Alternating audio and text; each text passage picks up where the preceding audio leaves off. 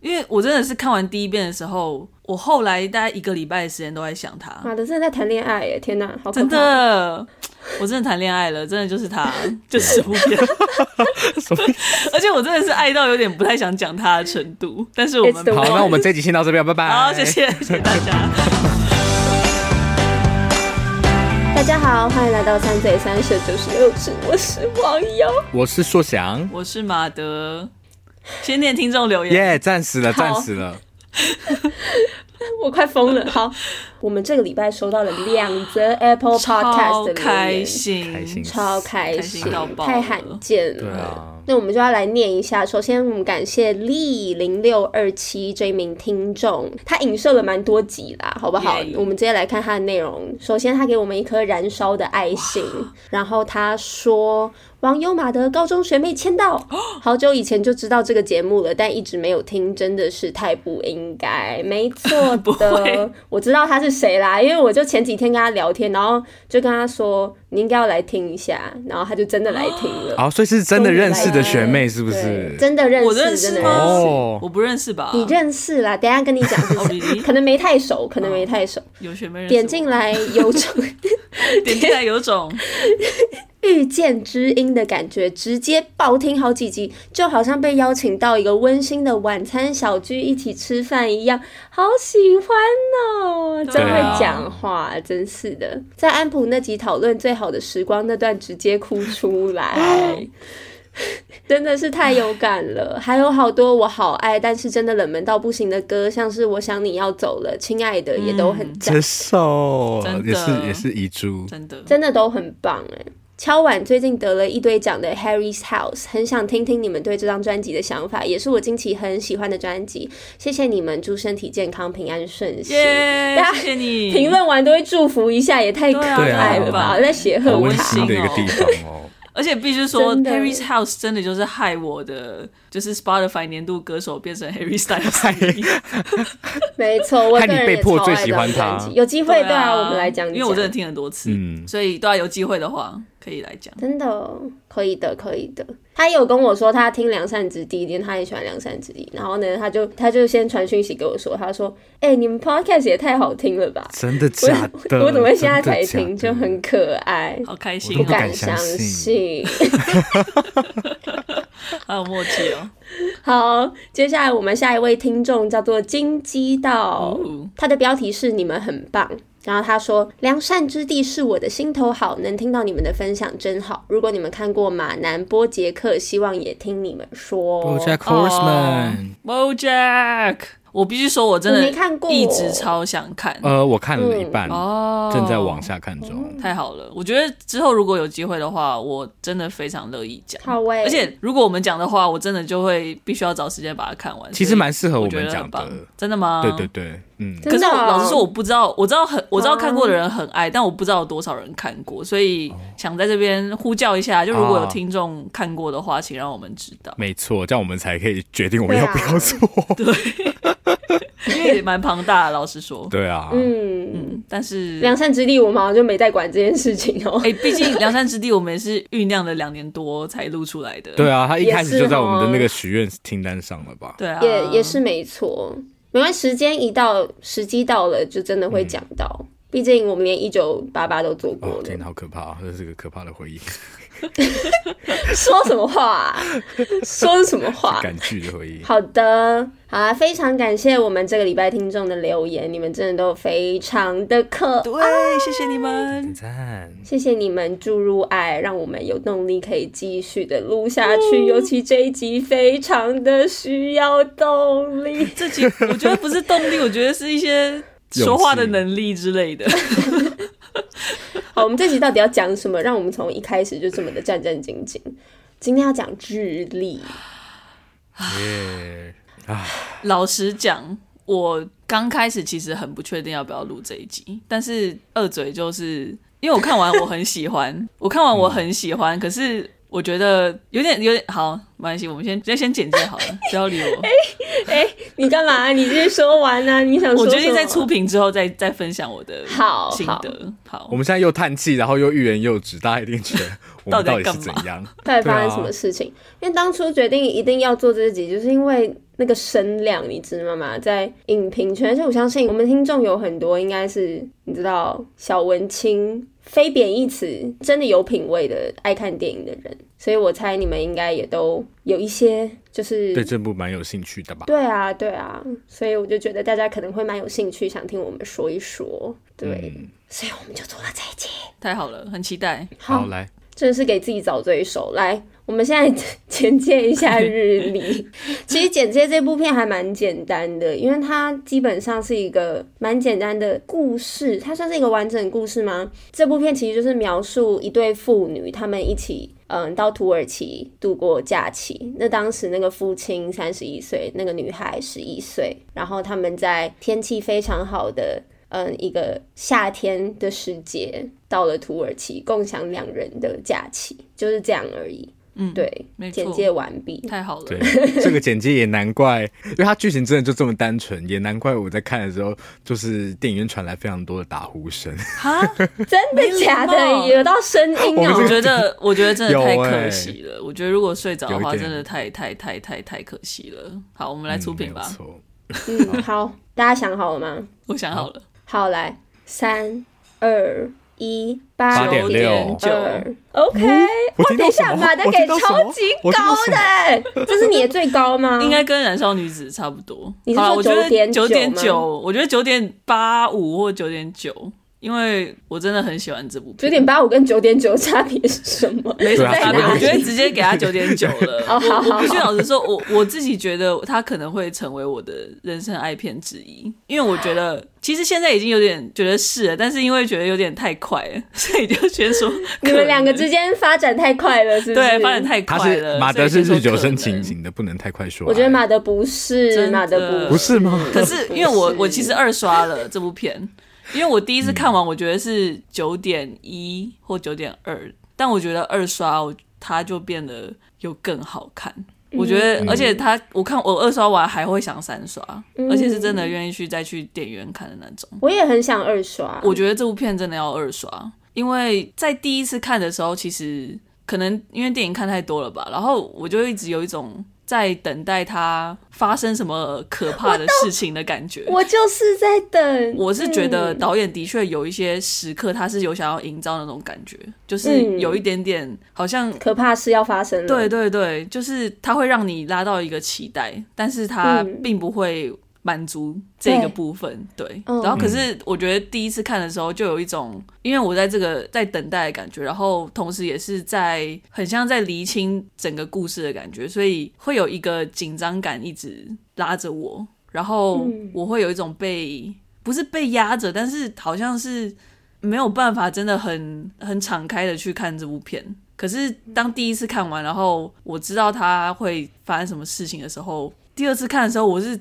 一直哭哎、欸，就是大概哭了三遍吧，而且是很很没有一个没有一个触发点的，就只是你看到一个瞬间，然后你突然很想哭的那种感觉，我觉得很怪，就是很很神奇。我觉得这部片很很有力量在这边，就是他他没有要把你惹哭的感觉，但是你你看的时候，他营造的那个氛围会让你不自觉的就有一个情绪会上来，嗯，所以就觉得如果听众有机会的话，真的再去。看一遍、两遍、三遍都可以，觉得它是一个很、嗯、很值得花时间再去重新认识它的片。嗯，嗯真的，因为我觉得这部片，因为它其实是导演本身在回看他的童年经历嘛。然后很多事情是他在这一路对半自传的形式，所以他在一路上慢慢才尝试在理解那段时间到底发生了什么事。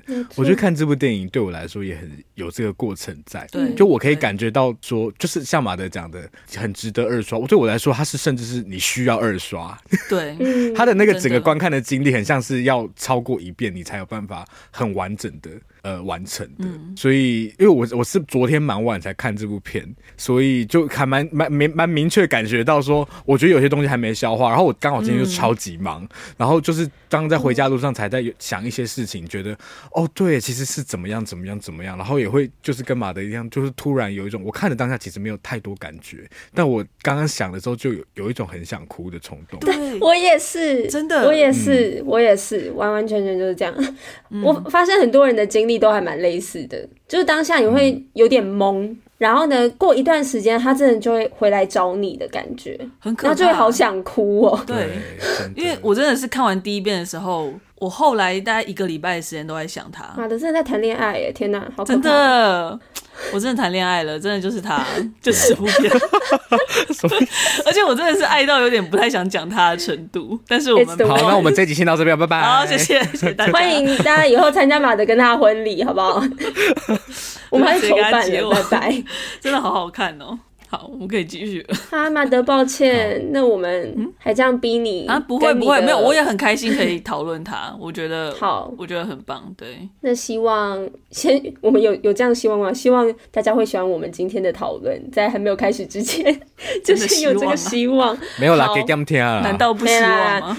我们一直想打预防针，就是一个闲聊的路线，好不好？因为是是是，我本身觉得这部电影非常难讲的其中一个部分就是。我觉得它太像一首诗了，就是它原本就是没有一个很很明确的，刚刚马德讲的电影可能要带给我们的很明显的一些算是起伏吗？或者是某个剧情的转折什么之类的，所以我觉得是很难去把它拆解跟分析开来，就是去细细的分析它，怕会破坏它的美感。可是希望我们今天。嗯呃，我们比较朝压力大，我们我们朝感觉的方向多聊一些，对，Okay. 这样比较不会去破坏那个组织啦，好不好？嗯，我们直接来开始，今天可能会讲到一些蛮深入内心的部分，欢迎大家慷慨的分享。好，那刚刚讲到日历这一部片呢，就是在讲一个妇女共享一个风和日丽的土耳其假期。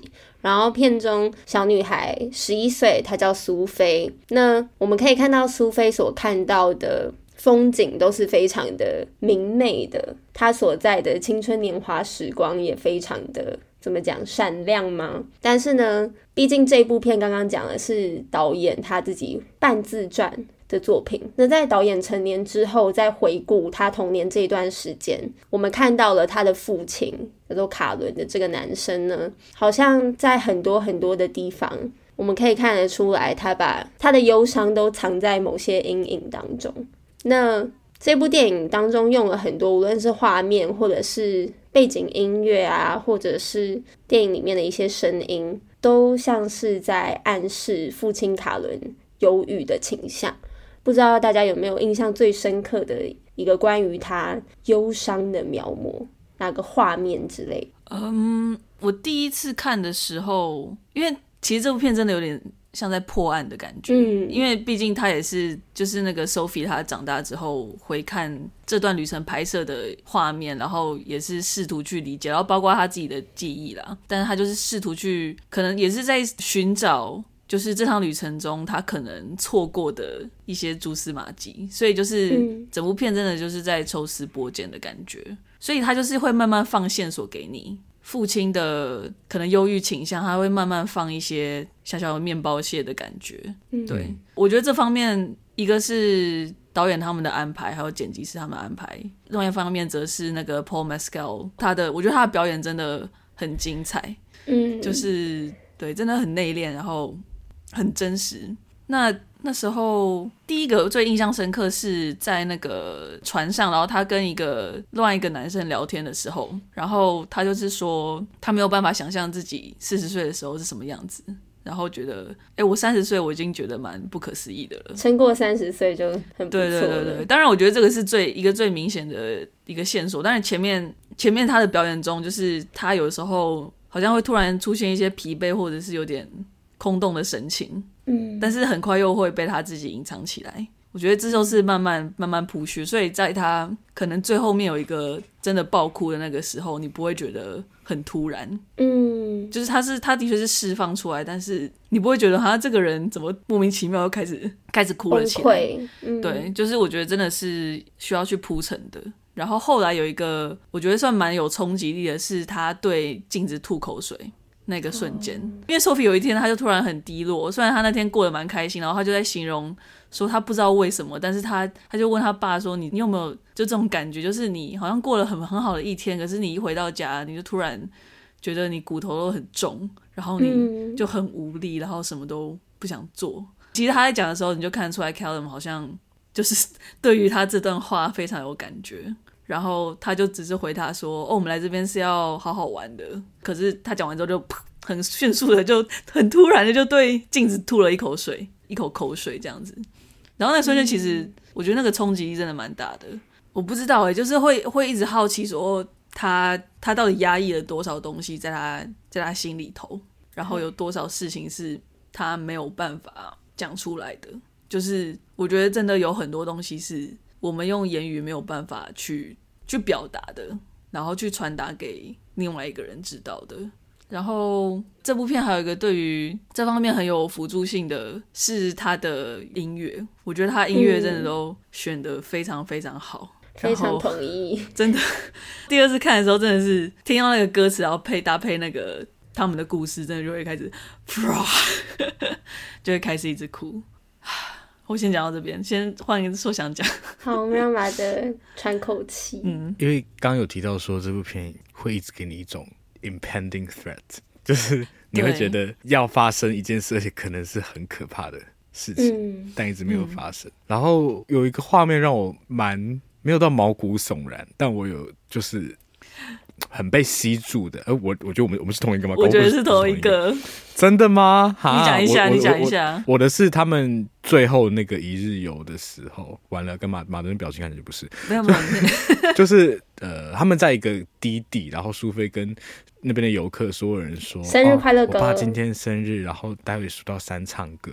然后后来就他就数一二三，然后唱歌的时候，然后镜头就从下面往上拍他爸，他爸那个表情之复杂，就是他要要笑，但是又笑不出来。然后我觉得他有一个很明确的，甚至是嫌恶的表情，或者是他，可是是可是那个是什么？我真的就是看不懂。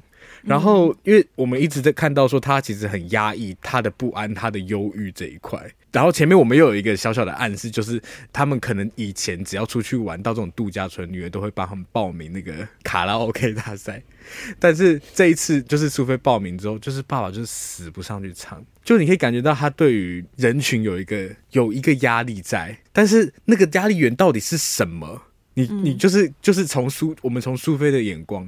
看不透这件事情，就是光这个操作就会让我蛮喜欢的，就会让我我之前大学的时候有看过一个剧，就是一个剧本叫做《Attempt on Her Life》，嗯、看过剧本，看过演过是吗？对，然后他其实这个对我来说，这两部片会有一个部分蛮类似的，是《Attempt on Her Life》，其实也是你把每一个 scene 都拆开看之后，你会觉得没什么，可是。你全部聚集在一起，会发现说，社会上每一个人都是，每个人都好像跟这一个自杀的女人曾经有一点点的接触，甚至是很密切的接触。然后每个人都在猜说她是因为什么而死，但是从头到尾都没有人真的知道，或是没有人真的有办法知道她到底是为何而死。嗯、但是她就是已经过去，可是每个人都还是会有一个冲动，你知道吗？然后我会觉得，其实从成年的苏菲来看，就是会看到这样的。就是会有这样的一层那个永远穿永远穿不过的那个薄膜在，但是你就会非常努力的想要穿越，就会让我感觉到他们。我觉得这部片后来想想会觉得，其实苏菲跟他爸一直会觉得哇，他们和他们的父女关系很像是有一点点。是亲子又是有友人的那个感觉，嗯，然后我会觉得他们很像是在两艘平行的船上，就他们只要伸手就会有点碰到彼此，可是他们跟他们永远都不会撞在一起。他们一直有一个距离感存在，就即便那么亲密，嗯，但是一直有一个距离感在那边。对，有一个绝对的距离感在，嗯，然后。那个爸爸没有办法言说，直到他死后，那个沉默里面到底藏着什么？从女儿的视角里面，他永远都无法参透。即便他长到了爸爸曾经那个岁数，都看不透的那个部分。嗯，就是我觉得其实很多的很多累积的，就是我们刚刚讲的，之之所以会有这种后味，从电影看完之后才会留下的哀伤，都是来自于这种。对，嗯嗯嗯，我讲什么？懂，懂你的意思，说想。我觉得回应你刚刚那一段，讲到音乐这部分，就是那时候他不是 Sophie 在跟下面的人说要唱歌给他爸爸听，然后原本以为他要唱 Happy Birthday，但是他是唱 For He's a Jolly Good Fellow，然后啊，嗯，他中文他是翻大好人，可是他其实只翻了 Good Fellow，他没有翻到 Jolly，, 然后 Jolly 其实就是快乐、很开朗的意思，所以我其实觉得那无形中像刚刚苏小宁讲到的那个压力存在的，因为他并不是一个。真的很快乐的人，他可能还是有快乐的瞬间，而是可是他他是有一股很沉重的东西在心里头。然后当有一群人唱着 For He's a Jolly Good Fellow 的时候，我觉得他会有那种讽刺感，然后他会觉得就是他不是被了解的，他也知道很孤单的感觉。对，就是、即便大家对他唱的歌，对，而且反而是这首歌好像更影响到他。讽刺，对、嗯、我觉得可能对他的那种，说不定那种那种嫌恶感，或者是那种荒谬感。才会在他、嗯、就是真的是那个神情，真的无法理解他到底在想什么。嗯、我觉得这部片就是他很迷人的地方，也是就像你刚刚讲那个那个薄膜，就是那个那个谜团，那个无法触及的部分。嗯嗯嗯。那我自己在看的过程当中，我觉得我一开始很大的关注点就是一直在想说，什么时候导演才会跟我们说爸爸到底为什么会如此忧伤？可是他一直都没有说。的确，就是那个空白也是。真的非常非常 captivating，然后呢，会会就很很抓人，嗯，很抓人，然后的确就留下那个余韵。那刚刚有讲到爸爸这个忧伤跟那个十一岁女孩她如此美好的一个异国假期那种很阳光的感觉之间，其实形成了一个非常明显的对照。那你们觉得这样的对照有造成什么样的效果？那跟片名。After Sun 这个片名是否有什么呼应呢？天哪，我对 After Sun 的的那个解读超级直白的，就是在那个风和日丽，就是那个回忆的当呃事情发生的当下是风和日丽，但你后来往后看，你会想起的是在你看着风和日丽的当下，你没有感受到的身边的那些阴影，那些 After Sun 的东西。或者我刚在查 After Sun 这个单字的时候，发现哎、欸，有 After Sun Lotion，如果你晒伤了，你可以修复你的肌肤。哦，对，他们一直涂他们的，所以可能可能也是有这个效果。就是这部片其实应该对导演来说是极度个人的。应该也是他的疗伤之作，嗯、我觉得确实一定有这个部分在。然后回到网友刚刚讲说这两个人的对照，其实从小女小小女孩，其实女主角本身她会有除了跟爸爸这条线之外，她自己也在经历一个成长的转捩点。没错，包含说我们有看，其实其实性启蒙啊，对，很多是关于性启蒙，比如说她看 那个真的很好玩，他就是。捕捉一个画面，但是没有告诉你说这个画面是怎么要干嘛。比如说，他从阳台上就是没办法回房间，他看到那个楼道上有两个人在接吻，就两个男生在接吻，对不对？然后就这种，我我会觉得这个这个捕捉我很喜欢，就是嗯，很很突然，可是没错，可是你知道你知道这种事情就是这么突然，就是突然就看到了，嗯、然后又会记很久，你就印象非常深刻。对啊，所以我很喜欢。然后或者是比较真正有发生的线，一一个就是爸爸会一直叫他去跟同龄的人玩嘛，但是他。其实就会心一直向着那个比他大蛮多的那一群人，他觉得那个才是他的地方，嗯、或者是他有跟一个真正他同龄的一个小男孩发展了一个有点神秘的、有点夏日之恋、接吻关系，夏日之恋对接吻的关系也是看不到，嗯，但是一个很。对，就是留感觉只会留在当地的一个爱恋，所以其实小女孩当小女孩自己，她真的是爱恋吗？是一个 一个一个尝试啦，我不知道怎么样该怎么说。因为我觉得她就是因为她就是性启蒙，所以我觉得她是有一种就想尝试看看啦。对，然后那时候嗯，好像该做的事情啊，对，嗯、我要说的是，因为其实这部的对我来说，我们刚刚提到的要要发生什么一直没有发生。这件事情是导演很有意思，他要反故事，就是他不要让你感受到有那个故事的进展在，因为故事就你就会有觉得好像要有始有终，可是对他来说这件事情就爸爸为什么走到那一步，对他来说就不是一个有始有终的回忆。嗯，没错。嗯，所以但是其实小女孩身上是看得到故事的。所以这个转变就很有趣，你会觉得小女孩，我会觉得往小女孩好像往前走了，但爸爸站在观众的角度，你一开始不知道发生什么事情，可是当你意意识到他好像是慢慢在往某一个深渊里坠落的时候，就有一种小女孩在往上游，但爸爸一直在往下，然后这两条平行线就是越离越远，越离越远的那种感觉。嗯，我们等一下可能还会再讲到这个部分，就是他们越离越远之类的。嗯他们之间的这个距离，马德呢？嗯、马德对 After Sun 的解读是什么？其实我觉得跟硕想的其实蛮类似的。然后我觉得想先回答那个父女之间的对照，有点像刚刚硕想提到说，让他觉得有一个就是一件可怕的事情要发生，那个瞬间是在唱那个就是祝福他生日那一段嘛。然后我自己第一个有印象的是那个。就是他们去潜水，Sophie 拿着摄影机拍着自己，然后他就说，就是他爸爸没有潜水执照，但是跑去跑去潜水，然后不过他没事啊，就他自己在玩那个摄影机，然后再拍自己，然后再拍就是这个风和日丽的景象，最后他就是拉近拉近，然后拉到那个海海海面，他就拍那个海面，然后就说拜拜拜拜拜拜拜拜，是一个很 怎么好可怕？对，就是它是一个很童趣的一个。时刻，可是你在看的时候，尤其第一次的时候很可怕，就想说他会不会不会上来？因为通常在拍这个时候，好像你也会在等待说爸爸从水底下然后浮出水面的那一个瞬间，啊、就会不会捕捉到那一个瞬间？嗯、但是都没有，就是那个海面一直都是很平的。嗯、其实我觉得某一部分有一种象征性，就是那个爸爸一直都在那个海海面之下，就是他一直没有办法上来。所以我觉得就是。他我不知道他怎么想到这一部分，就是让一切都这么合理。然后我觉得那合理是说，嗯、就是真的很有童趣的情况之下，可是又这么的恐怖，又这么的黑暗。对，对，然后我觉得这个反差让真的很像把你的你的心拉出一个破口的感觉，就是这个落差让你去有那个空间去接受你没有想到的，对你你就是意想不到一些感受。然后他就是用这样的影像把它支撑开来，我就觉得。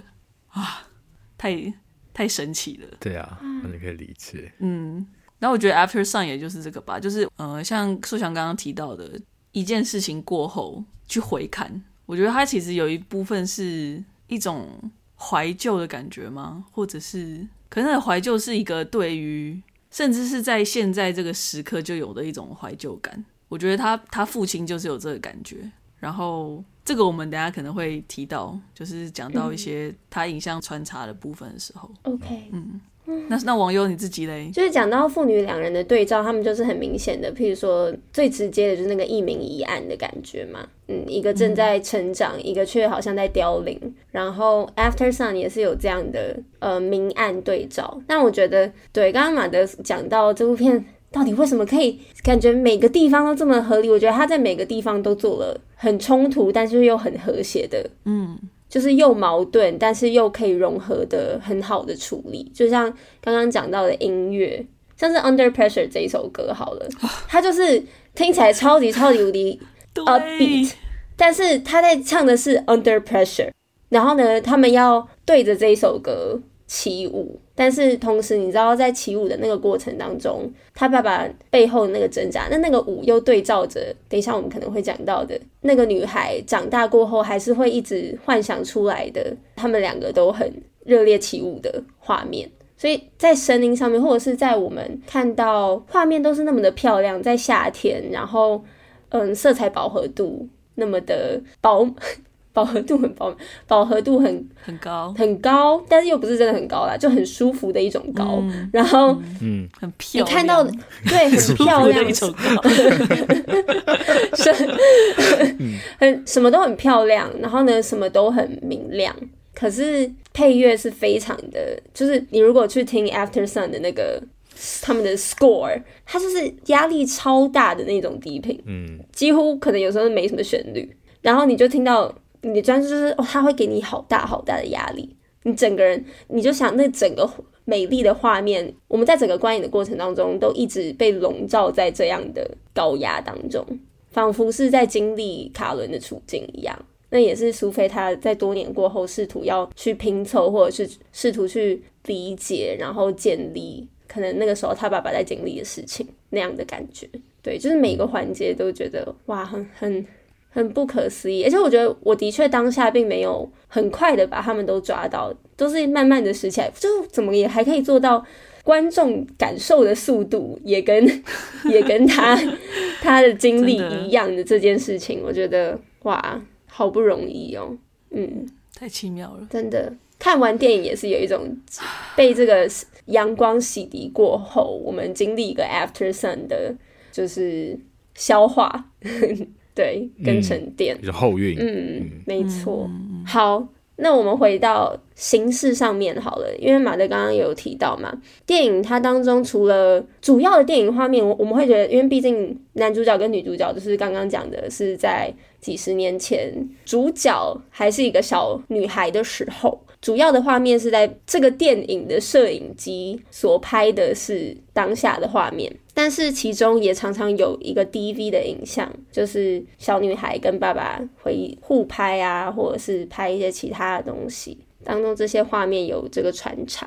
那你们觉得这样不同媒介的融合发挥了什么样的效用呢？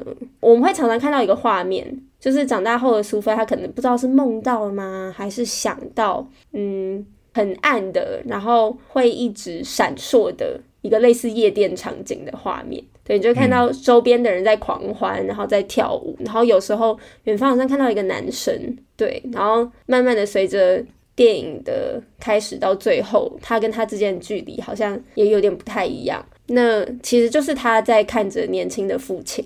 你们觉得他电影当中也有穿插的这个幻想画面，又有什么样的意义？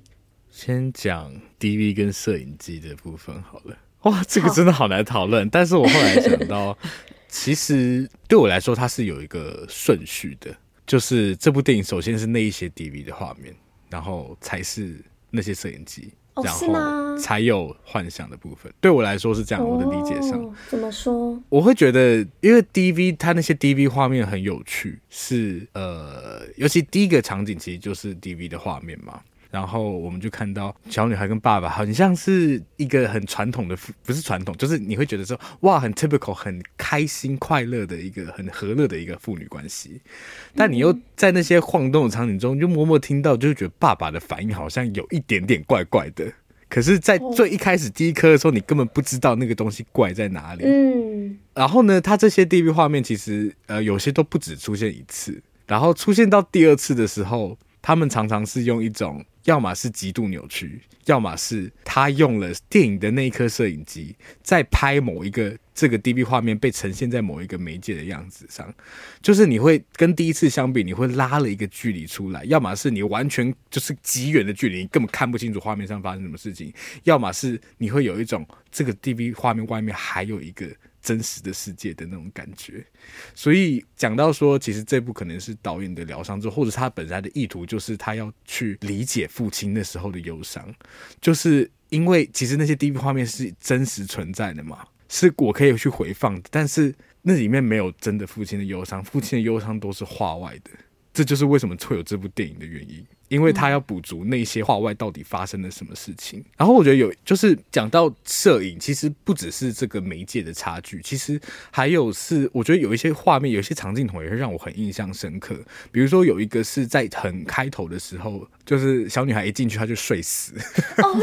然后对，哦，睡死之后，然后那个画面就慢慢晕晕，然后就是从呃她的脚慢慢就是到她的身躯，然后下半部其实就是近景的部分，就是小女孩在熟睡，然后你听得到。他的那个呼吸的声音，但是隔着窗的外面看到父亲在那边背对着他抽烟，然后好像在跳舞。嗯，然后那个镜头是长到你会想说，为什么这么长？而且没有没有发生任何事情，因为父亲有变得跳的超夸张吗？其实也没有，他就是一个很很很内敛的一个跳法，所以那也是另外一个你会觉得好像要干嘛，可是没有真的干嘛的一个很最早期的一个暗示之一。然后。我觉得其实这个就是真的是真的是很符合我刚刚所说的那种，我长大看会觉得他在想象他在睡觉的那个时候父亲的样子，他就是一一负责照你背后的那台摄影机，他负责照你看不到的那个部分，就是这部电影它会有一个那一种摄影机的效果，嗯，在嗯，好棒哦！我觉得所长刚刚提到一点，就是说其实 DV 影像它拍的是很美好的那一个部分。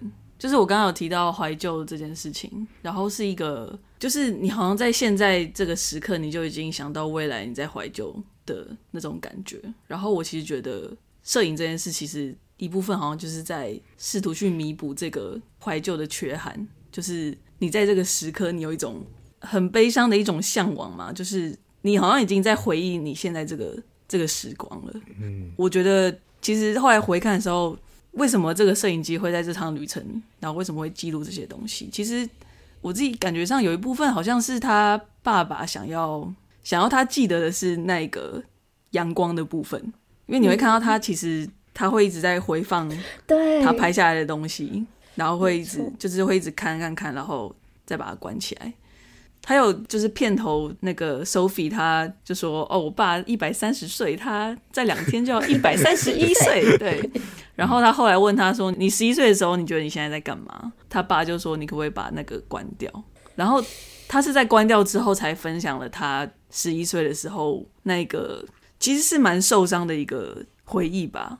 但他是选择在那个那个摄影机不再去记录的时候再讲这件事情，他也没有不愿意讲。只是他好像不希望这件事被拍下来，就是我觉得好像对，就是摄影机它就是嗯，要说是真实，可是又是很，它很长又是你想要捕捉的什么东西，你决定要留什么东西下来，它才会存在在那边。嗯、对，然后我觉得摄影机还有一个很好玩的地方，就是其实有点像我们长大的过程吧，就是它其实会成为我们记忆的一部分，就是有点像我们在巴比伦提到的。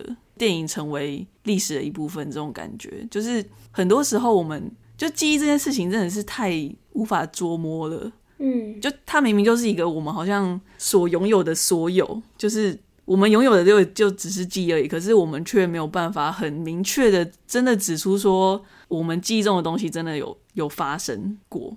然后摄影机它是一个好像是一个记录，可是。我觉得那也蛮好玩，就是他在帮帮你把你的记忆记录下来，可是同时他有时候又会在取代你的记忆，就是你你甚至已经不记得，但你好像是看了摄影机的里面的画面之后，你才想起来，哦，原来我那时候是那个样子，可是你会你会误以为那是你自己所记得的东西，然后我觉得在这之间就会融合成。一个新的记忆，对，就是你会不断的去诠释，不管是你自己的有的记忆，或者是摄影机有的东西，嗯、对，然后你就越来越分不清楚那个界限在哪里，对，你就不确定说到底哪些是我真的知道，然后哪些是我想象出来的。哎、欸，这个我很想延伸一个题外话、欸，哎、哦，这个我觉得这个这个就是为什么大家不要觉得。比如说，我们在讨论诠释这件事情好了，嗯，就是诠释这件事情不是作者本人说的最准，因为作者本人他写完当下他已经离开那个作品了，然后他再回去看的时候，他其实也是跟你一样的诠释者。然后他在诠释当下给出的，就是他给出的诠释，不见得就是最准确的。好像是一个标准答案的感觉，就是因为很提到，比如说文学或者艺术作品，很多人都会有这个问题嘛。我就是哦，你觉得你你你你有问过作者吗？你怎么知道他就是这样想的呢？就是人的记忆其实就是这么不可靠。其实你问作者，可能也没有比较有用。嗯嗯，有趣。但回到回到这个你刚刚的问题，因为其实刚好提到，不只是 DV，不只是电影那个摄影机的画面，其实还有一个蛮神秘的第三代的空间，闪闪烁画面。对，闪烁画面就是这是考验视力耶！真的，我第一次看到底是谁的？我到底在看什么？对。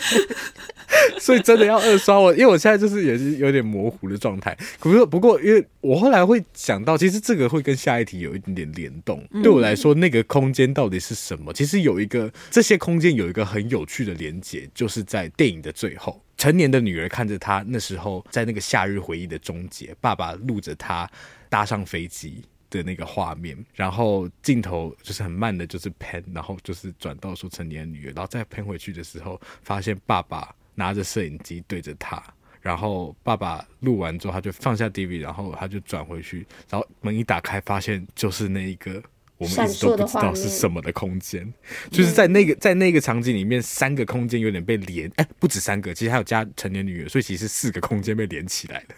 嗯，然后哇，我觉得那个诠释空间真的很多，但我觉得真的就是，其实他是很一个很很，我觉得是很隐忧的，在就是爸爸最后走进了。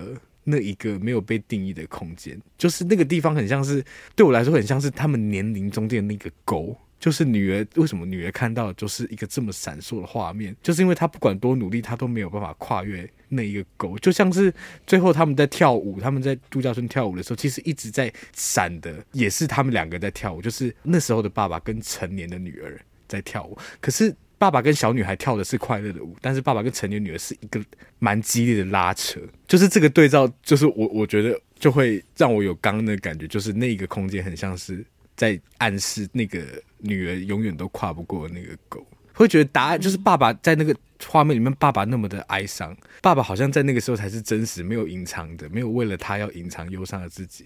可是那个在那个场景里面到底发生了什么事情，他永远都看不清楚。嗯，嗯对。是不是？我已经快哭出来了。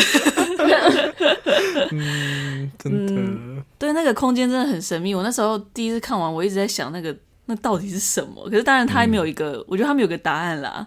嗯，他就只是，他感觉是一个。对，我觉得说想讲哦，就是那个终于在同样一个年纪，然后试着去理解。我觉得好像甚至是他，可能他父亲就是存在他记忆的某一个。空间或者是某一个想象当中的一个，嗯、就是他把它具象化的一个地方。我也觉得。然后我觉得他选择狂舞，对，然后他选择狂舞，我觉得也很有趣，因为像素阳讲，他就是你看不清楚。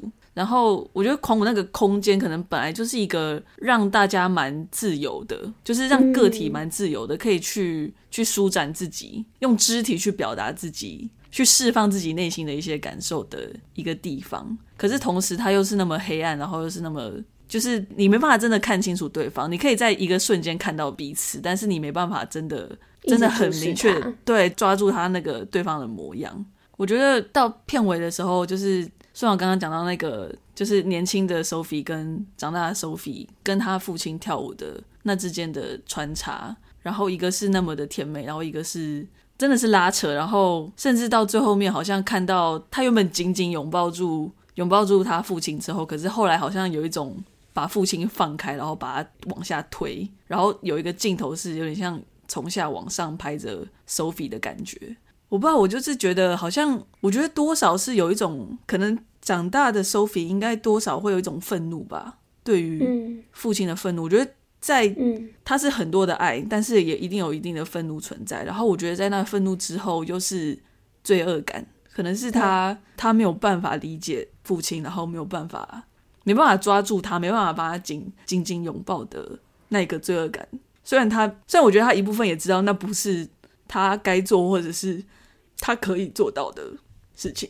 嗯，我觉得那个空间也是不只是可能他试图想看见他父亲最原始、最真实的样子。我觉得一部分可能他自己内心很真实的部分，也是在那个空间里头被呈现了出来。嗯，可是可能有些事情就是会有些感受，或者是。对，就是有些感受可能就真的只能停留在这个无法你你无法给他一个名字的一个地方，就只能停留在那边而已。啊，这部片真的太好看了，好想二刷，好想二刷。对啊，好想三刷哦，真的很好看哇！唉，嗯。嗯应该想一想，那个空间相对来说可能黑暗，但是某种程度上很安全的空间，也跟土耳其那个空间形成了一个蛮明显的对比，就是视觉上面的，或者是嗯，就你提到刚刚提到的明暗的部分，对不对？对，但土耳其就是一个你好像都看得很清楚，可是实际上看不清楚。然后刚刚提到那个想象的空间，那个场景却是。你其实看看不太清楚，努力看也看不太清楚，但某种程度上，你感你的感觉可以很强烈、很真实。嗯，嗯的确，我很喜欢你们两个人的所有诠释，很棒。我们已经要没时间了，那我们还要讲最后吗？快冲！好的，那我们最后冲一波。我们其实整个过程当中，我们都有一直提到说，嗯，苏菲跟卡伦之间这个年龄的差距，然后作为父亲、作为女儿之间。这个很奇妙的时差，嗯，我觉得整部电影看完，我自己也蛮蛮能感受到刚刚马德讲的那个愤怒。像整个电影，它当然没有没有真的很让你觉得很很生气或者什么的部分，但是你可以感受到，我觉得是一种心疼，对于父亲也是，对于女儿也是，因为我会自己觉得说，站在一个父亲的角度而言，他面对孩子的教养，卡伦想要带给他的女儿阳光。可是同时，他也急需安放自己的悲伤，但是中间就会有很多矛盾跟挣扎的点，无论是作为父母或者是作为子女，都很矛盾，然后很难受。所以看完我最大的问题，其实是我们要怎么面对父母的悲伤？嗯，就是如果说没有经历过，就不会懂得。长大前，我们有机会去理解他们的悲伤吗？我觉得没有，我也觉得没有。对，然后我觉得这就是这就是父母子女一场的最令人感伤的一个地方。嗯，就是那个鸿沟是一定会在的。嗯，对。而且我觉得那个鸿沟有时候它就是一个成长的原动力，因为我们会说，比如说你有时候会说，哇，这个小孩好成熟，这不是一个开心的事情。你会是因为就你知道他发生了一些什么事情，所以他这么成熟，所以成长好像就是必然会伴随着。失落，然后不管是来自这个代间，就是你跟上一代之间，比如说沟通的失落，像我们提到美国美国女孩里面，就是那个华人不说的那个氛围。其实，在这部里面，你会发现那个不说好像不是一个，就是我们啊，我们就是完全没有能力说，啊，是因为有些事情真的说不出口。或者就就是你知道你说了，就是爸爸不会说哦，我要我我要跟你讲，我现在有忧郁症哦，然后什么什么什么说，女儿会懂吗？他在那个时间点，他其实没有办法真的理解。那他讲了要干嘛？他想他就是觉得，我就那我能做的就是我在我我已经选择。我剩下的时间里面，我要带给他一个正面的、阳光的回忆。就是那那个选择，他就是有一个这么强烈的时差在。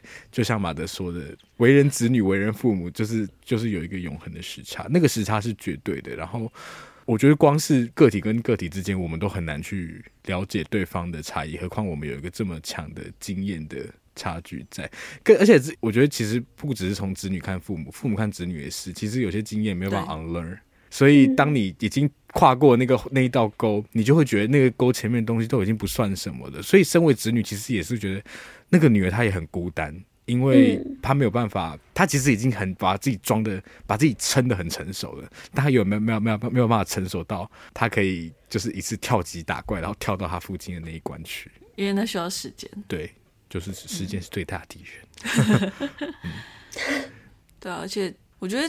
就蛮讽刺，就是长大前，因为我觉得要要能理解父母的悲伤，一部分是要先理解父母不只是你的父母，就是要先把他视作为一个，就我觉得这也是蛮好玩，就是他在摄影机里头，他就是当然是一个很，他是小孩在玩，就是用他父亲的名字直接称呼他，就是称他为 Callum Aaron Patterson，他这么称呼，但他其实并没有办法是以他不是他父亲的。身份去看待他，因为我觉得这件事情是要是要到你长大才有办法的，甚至也没办法完全，只是我觉得真的真的很难。对，然后就是你你，我觉得甚至是你要到你要意识到这件事情的时候，你才算很可能是在那个瞬间你才长大，所以就是真的是没有办法跨越那个时间这个最大的敌人。而且就就跟 就跟这个电影里面捕捉的那些画面一样，因为我觉得尤其马德讲到，我们很难，我觉得我们很难看到父母也真的曾经青春，或者是拥有除了父母这个身份以外的其他其他回忆或生活，因为他在你的面前永远都会必须是一个父亲或是一个母亲，他不能不是，嗯，所以你眼前所看到的就就是。很像是那种小鸭对小鸭对母鸭那种明印的感觉，就他只要刻在说他是你妈，他是你妈，你就已经忘不掉这件事情了。对，嗯、对，没错。嗯，我爱上那个结尾。好啦，好啦。好。但是，对我想要，我想要以硕想刚刚讲的那句话来正向的面对这件事情，嗯、就是、okay. 是我们成长的原动力。说太郎，说太郎，谢谢你。我不要这个名字，好气哦！回来了，回来了，说太郎，耶！